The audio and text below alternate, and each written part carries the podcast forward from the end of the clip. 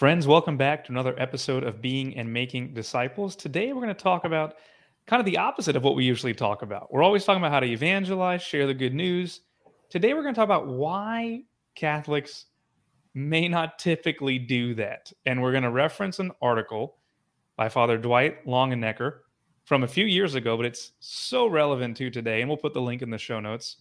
But Dan, I'm excited to talk about this one. What comes top of mind? Why don't you think Catholics evangelize a lot? Um, so I would guess that, that one of the top ones is fear or hesitancy. Yeah.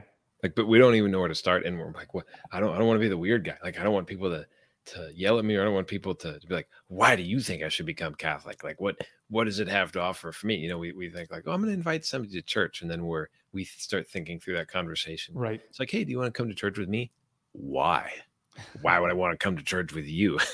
well then i don't know about you but then i started thinking about what, what, what, what how do i handle communion? You know how do i talk about that? And um, yeah so i had a friend that was influential in my conversion who was protestant and he was not a fan of the catholic church. And at one point i started to refute back towards him about why i'm catholic. He said you know it's so rare to meet a catholic who actually knows their faith and is ready to defend it. And he was kind of taken aback. So um, anyway father dwight's got 10 reasons here. We're going to kind of go through each of them but you know, the article, Dan, for me starts with a real knife to the chest because this, sums up the issue. Second paragraph here it says that he was at a priest conference and a speaker was citing statistics about denominations, a survey of, of members of those denominations saying how important is evangelization to their understanding of Christianity. Mainline Protestants said 60%, 60% said evangelization is important. Evangelicals, 85%. Catholics, Three percent, folks. Oh, I mean, not even man. double digits. How oh, how embarrassing is that? Because we, yeah, we're yeah. missing what the church always been saying. I mean, then we talked about it from the beginning of the podcast, episode one. That's why the church exists is to evangelize. Yeah. like, how do we get here as a church that that that's where we're oh, at? Man, man, could you imagine like going into a store and most of the employees did not know why the the store, the store exists? It's like why why, why are you here? Oh, so people come. They'll just keep coming. They'll just keep yeah, coming. Yeah, they'll come back when. Ay, ay, ay. That heart, oh, that man, hurts my heart, Dan. It is. It's. It would. It would be more funny. It'd be funnier if it weren't so awful. Um, yeah. well, what are what are some of the reasons he gives? All right, let's start with number one.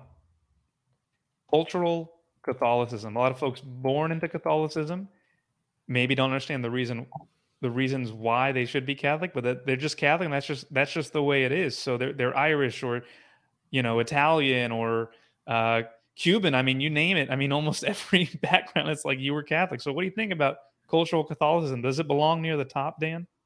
Um, you know, statistically, I don't know. I'd love to see if that's one of the things where like people's association with the faith is tri- is primarily tied to things like, um, like family tradition and, and mm-hmm. heritage and ethnicity.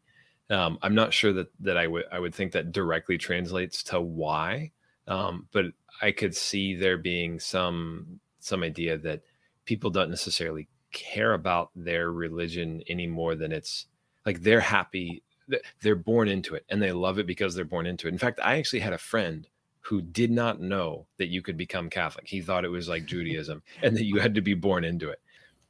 So when my friend found out that we wrote a book about evangelization for mm-hmm. Catholics, he told me he's like, "What? Like people can become Catholic? I thought you were born into that."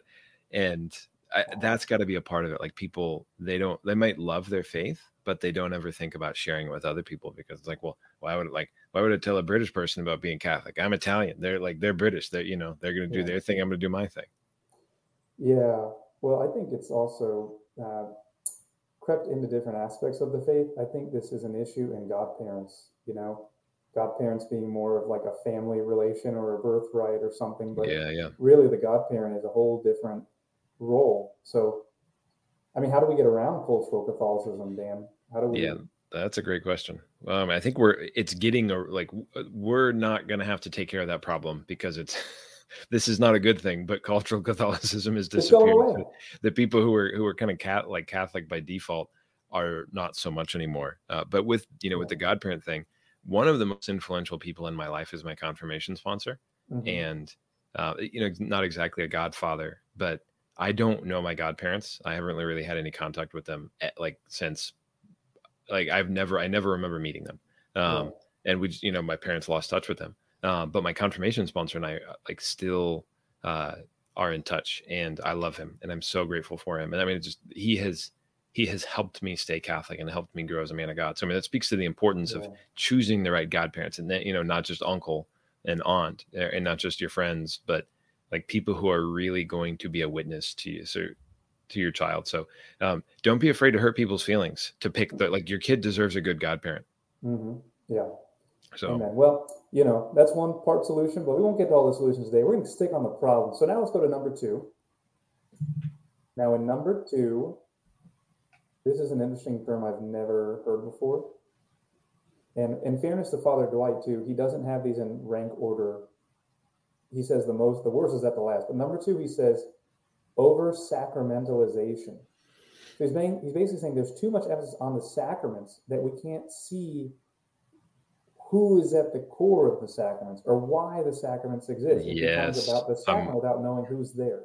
I'm with it. Yeah, this and this is a part of this is an excuse me.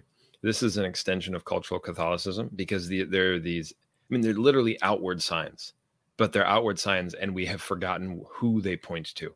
And so these things are like people baptize and confirm their children not because like it's a rite of passage and rites of passage are okay like it's perfectly okay that it's a rite of, rite of mm-hmm. passage but mm-hmm. that is a fraction of its of its overall meaning and significance and value and, and why we do it i'm going to go out on a limb here and even though i might be on thin ice uh, I, I, recognize it was really difficult and painful pain, painful for people to not have access to the blessed sacrament um, when basically all public masses were shut down in the United States last year because of COVID. Um, and I think it revealed a, a misunderstanding of the purpose of the mass. And the majority of the complaints that I heard about were people saying, me, me, me. I like, I need this. I need the Blessed Sacrament. I, and like primarily, we go to mass to offer fitting worship to the Father.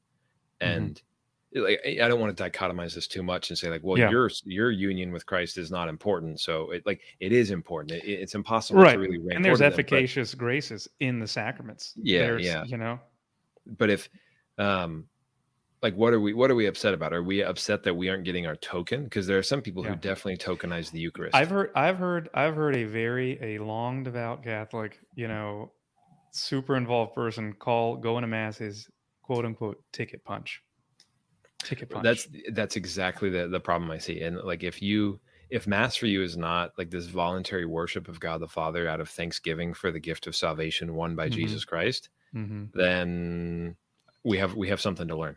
We got some we got some catechesis to work on. Well, I think one and two make me both think of just that phrase going through the motions, right? You know, if you're just Catholic because that's you were born into it, or if you you know, just go to the sacraments because it's the right thing to do. You're missing the point of both yeah. of those things. Indeed. Yeah.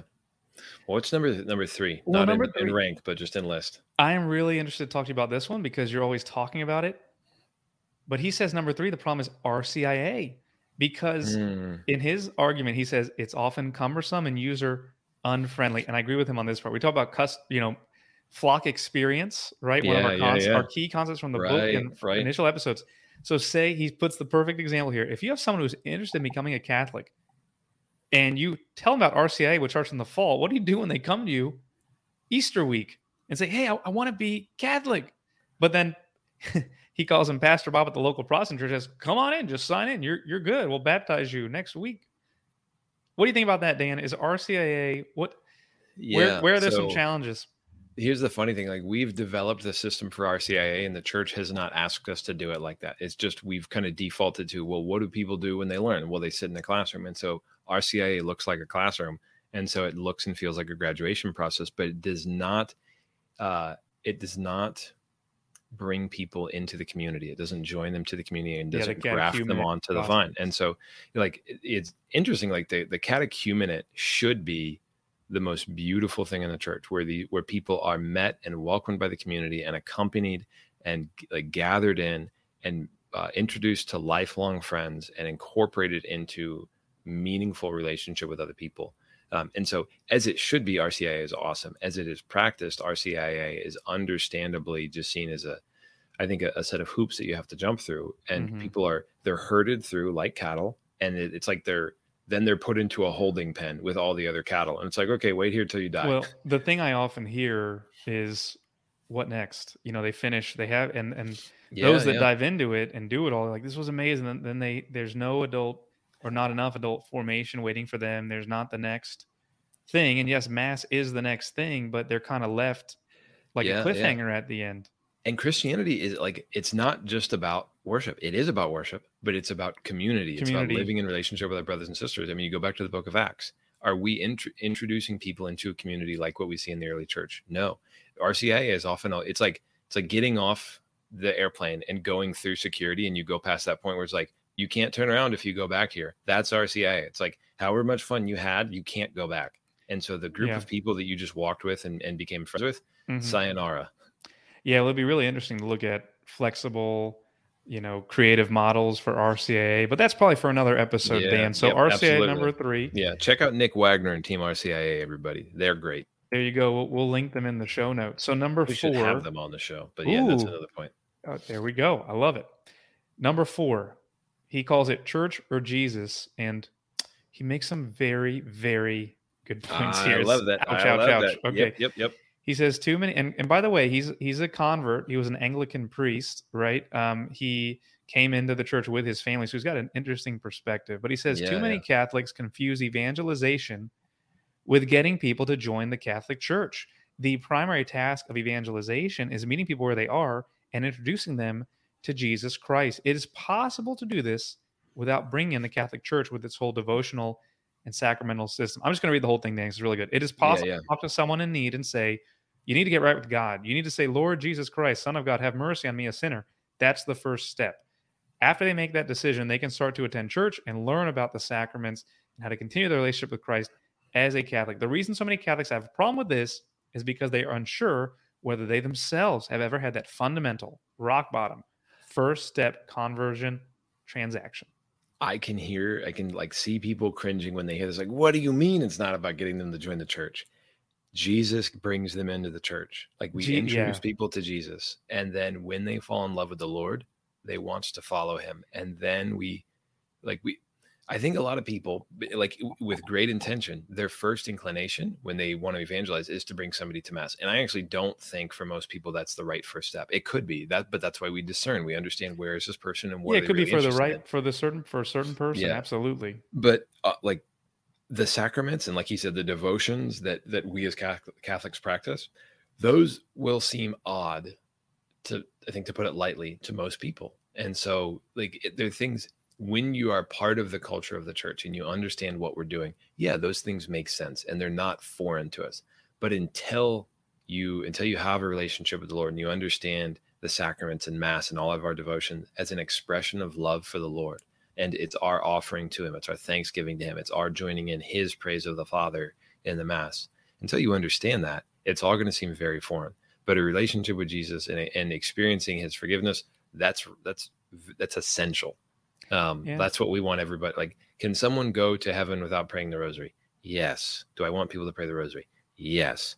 But what do we what do we want first and foremost? We want somebody to commit to following Jesus Christ like the disciples, to leave everything behind and follow him because they're in a relationship with him, not because they think he's a good idea, not because the church has nice moral teaching, but because he is God and he forgives us for our sins and restores us to new life in the Father. That's why we want people to, that's what we want. And then people become Catholic. Yeah, I think um, we can look at scripture in John 6, the Eucharistic discourse.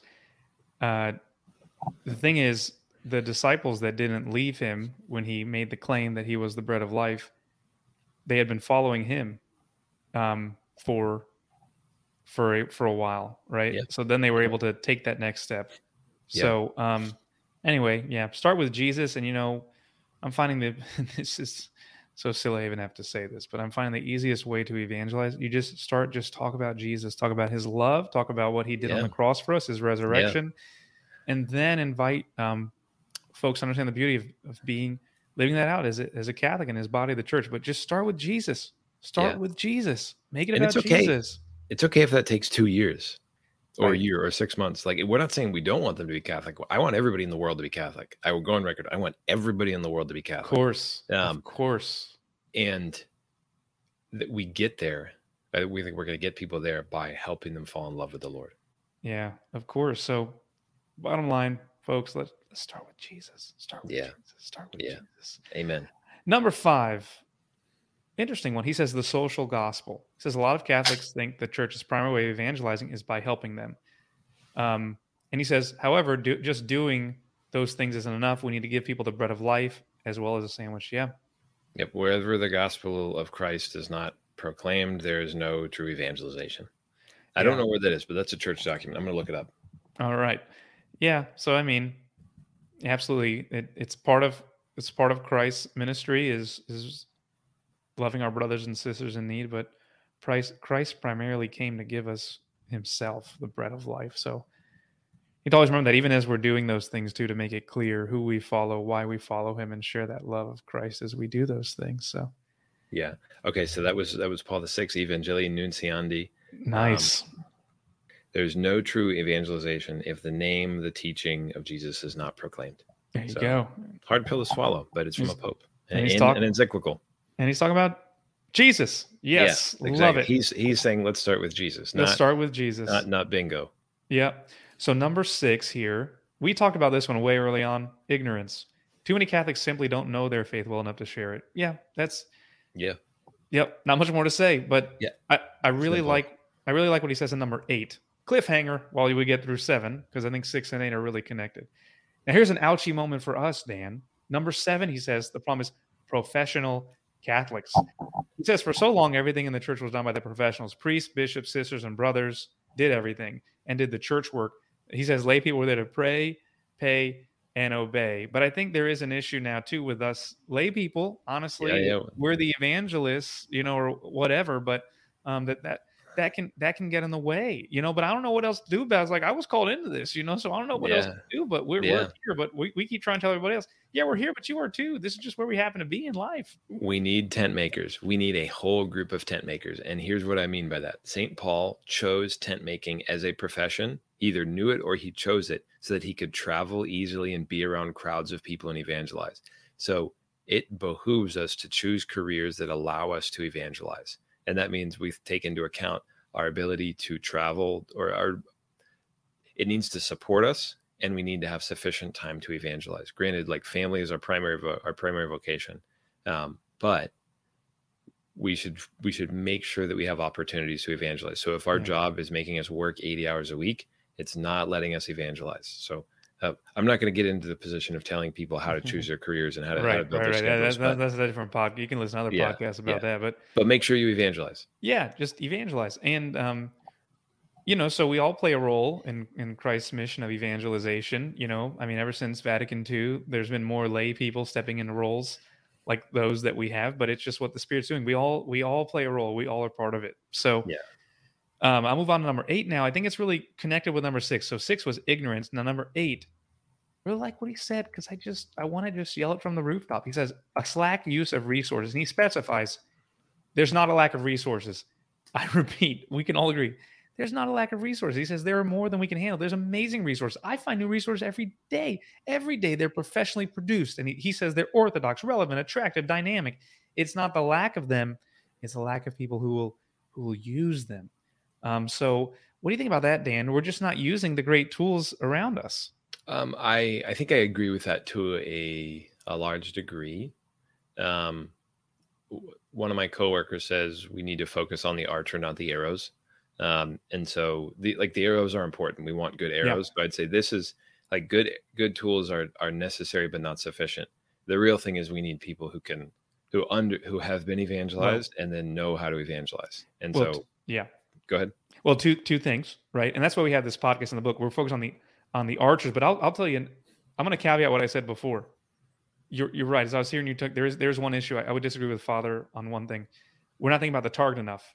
For example, I was on a very popular website for Catholic resources the other day.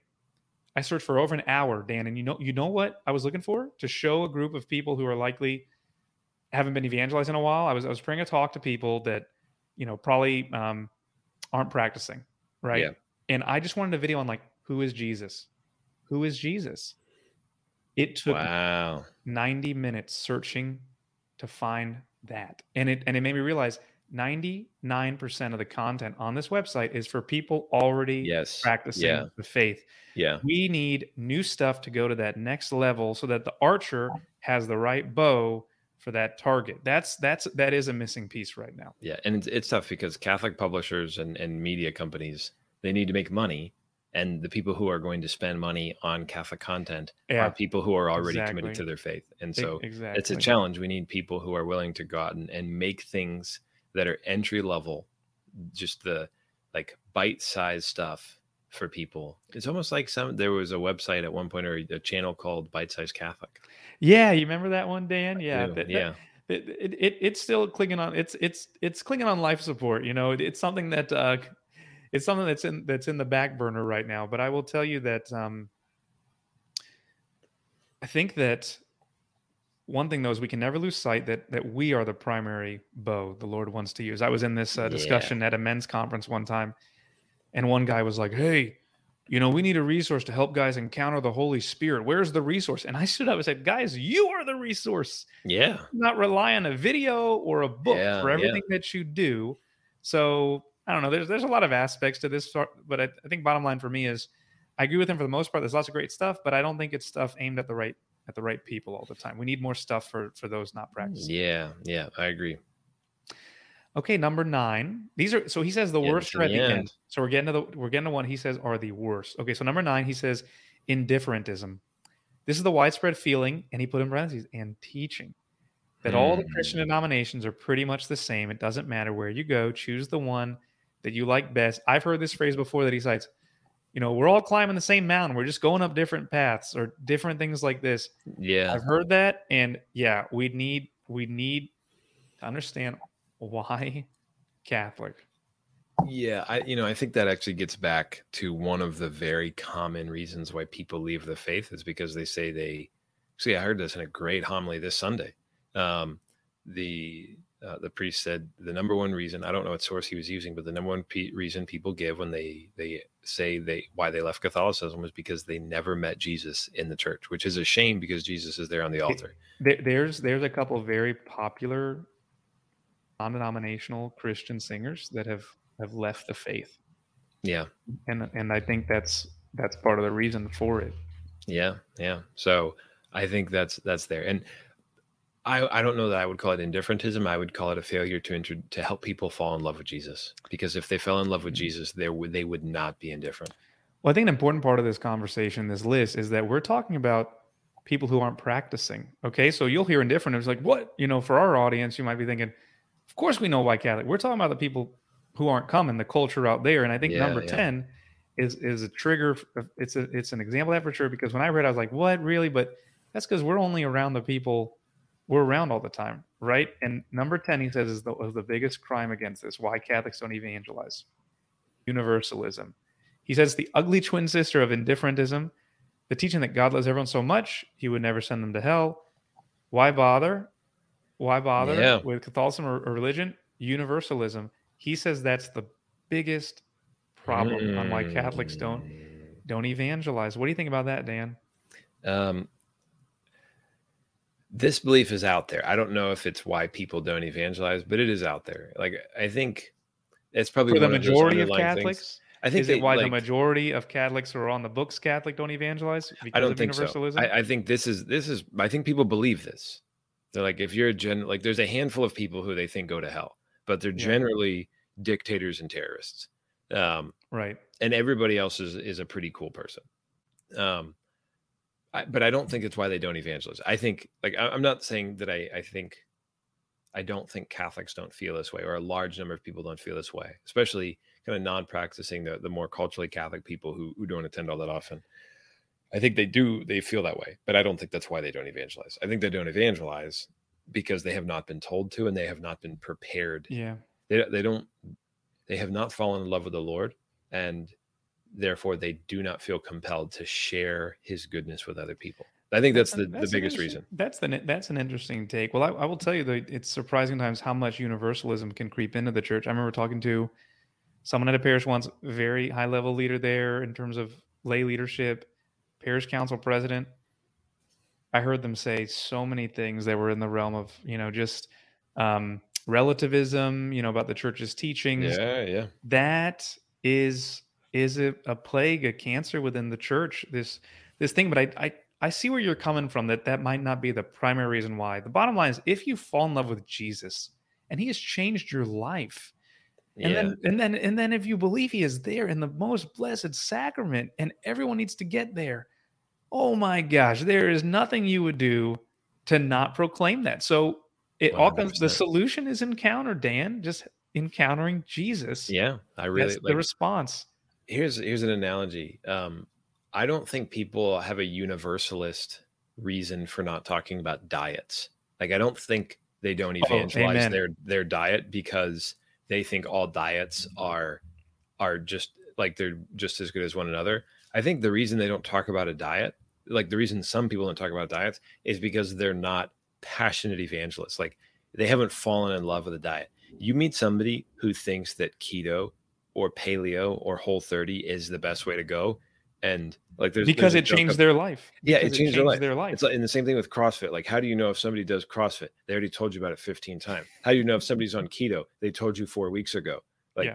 the, when when things change our life we tell people and so the reason we have not told people about jesus is because we have not allowed him to change our life yet Amen. So, uh, folks, to kind of end end this episode, we'll we'll end there with that's that's the solution. You know, encounter, and it begins with us. So, yeah keep, keep your prayer life strong. Uh, you know, keep your sacramental life strong, and then you'll just overflow with love for God and His Holy Spirit to just go out and share the good news. Dan, last question for you.